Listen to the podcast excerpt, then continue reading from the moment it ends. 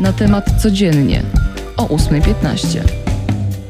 Cześć, tu Magdalena Stokłosa. Mamy piękny dzień, jest środa, 8 września i czas na nasz poranny podcast. Zaczynamy niestety od kolejnej afery. Komisja Europejska złożyła wniosek do Trybunału Sprawiedliwości Unii, aby ten nałożył kary finansowe na Polskę. Powodem jest działalność Izby Dyscyplinarnej Sądu Najwyższego. Ta miała zawiesić ją zgodnie z orzeczeniem Trybunału. Tak się jednak nie stało. Teraz komisja chce, aby Polska zapłaciła za każdy dzień zwłoki.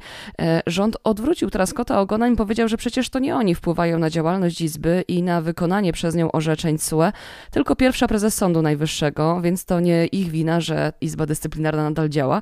Pierwsza prezes prosiła o przygotowanie zmian w prawie prawie dwa miesiące temu. Rząd je zapowiedział, ale nie jest to widocznie tak pilne, bo do tej pory nie trafiło pod obrady Sejmu. E, nad zmianami posłowie mają pochylić się do końca roku. Tak jak dobrze liczę, 114 dni jeszcze nam zostało. Na biurko szefa rządu ma dziś trafić pismo w sprawie rozmów z branżą energetyczną. Związkowcy chcą, aby podjęte zostały rozmowy na temat transformacji branży, bo te obecnie prowadzone nie gwarantują utrzymania miejsc pracy, a projekt umowy społecznej zawiera masę błędów. Są tam też zapisy o premiach dla pracowników branży oraz e, pracowników górnictwa e, w wysokości 10 tysięcy oraz o wysokich wynagrodzeniach dla szefów związków zawodowych, ale nie ma gwarancji, że nie dojdzie na przykład do zwolnień grupowych. Na konkretne rozmowy z premierem liczą też medycy. Ci nie odpuszczają sprawy i zapowiadają kolejne protesty i kolejne zwolnienia. Piszemy o tym na, na temat oczywiście. Ich zdaniem zmiany wymagają nie tylko stawki wynagrodzenia, zmian wymaga cały system pracy w państwowym ratownictwie. Ogólnopolski strajk ma się odbyć w sobotę. Po manifestacji powstanie przed Sejmem Białe Miasteczko, takie jak w 2007 roku, kiedy to pielęgniarki walczyło o wyższe płace. Medycy przekonują, że ulicami stolicy przejdzie nawet kilkadziesiąt tysięcy uczestników. Do protestów medyków dołącza Agrounia.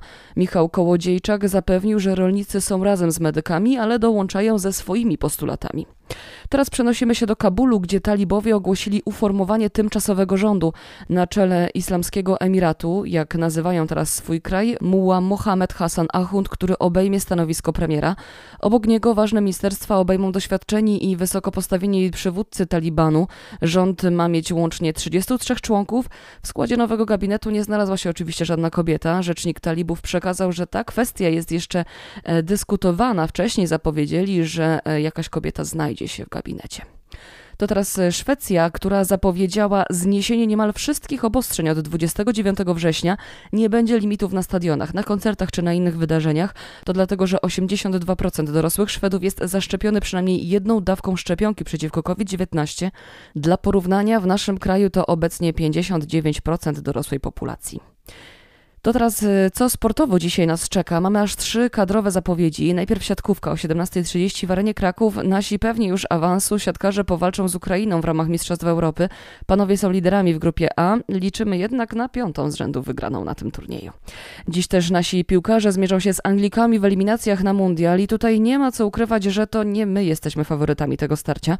Jakby tego było mało na boisku, nie zobaczymy dziś też dwóch ważnych graczy, Zielińskiego i Bereszyńskiego. Obaj walczą z kontuzją. No jednak czasem ważniejsze jest szczęście, prawda? Także liczymy na to także i dziś początek meczu o 20.45. Relacje z tych spotkań oczywiście znajdziecie na natemat.pl. I jeszcze o jednych ważnych zawodach, które dziś ruszają, muszę powiedzieć. Olimpiada szachowa online dzisiaj startuje. Polski Związek Szachowy wystawił nasz najsilniejszy skład do obrony brązowego medalu. Na czele z naszym mistrzem świata, Janem Krzysztofem Dudą, na obecnym etapie, tak zwanym Top Division, w czterech grupach rywalizuje czołowych 40 zespołów.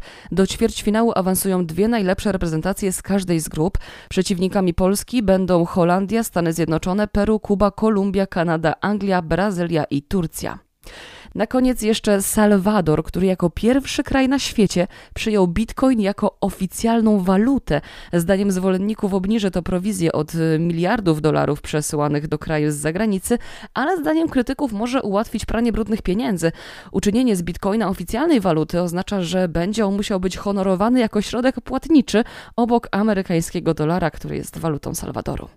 I to już wszystko, co dla Was dziś przygotowałam. Magdalena Stokłosa, dzięki i do usłyszenia oczywiście jutro. Cześć!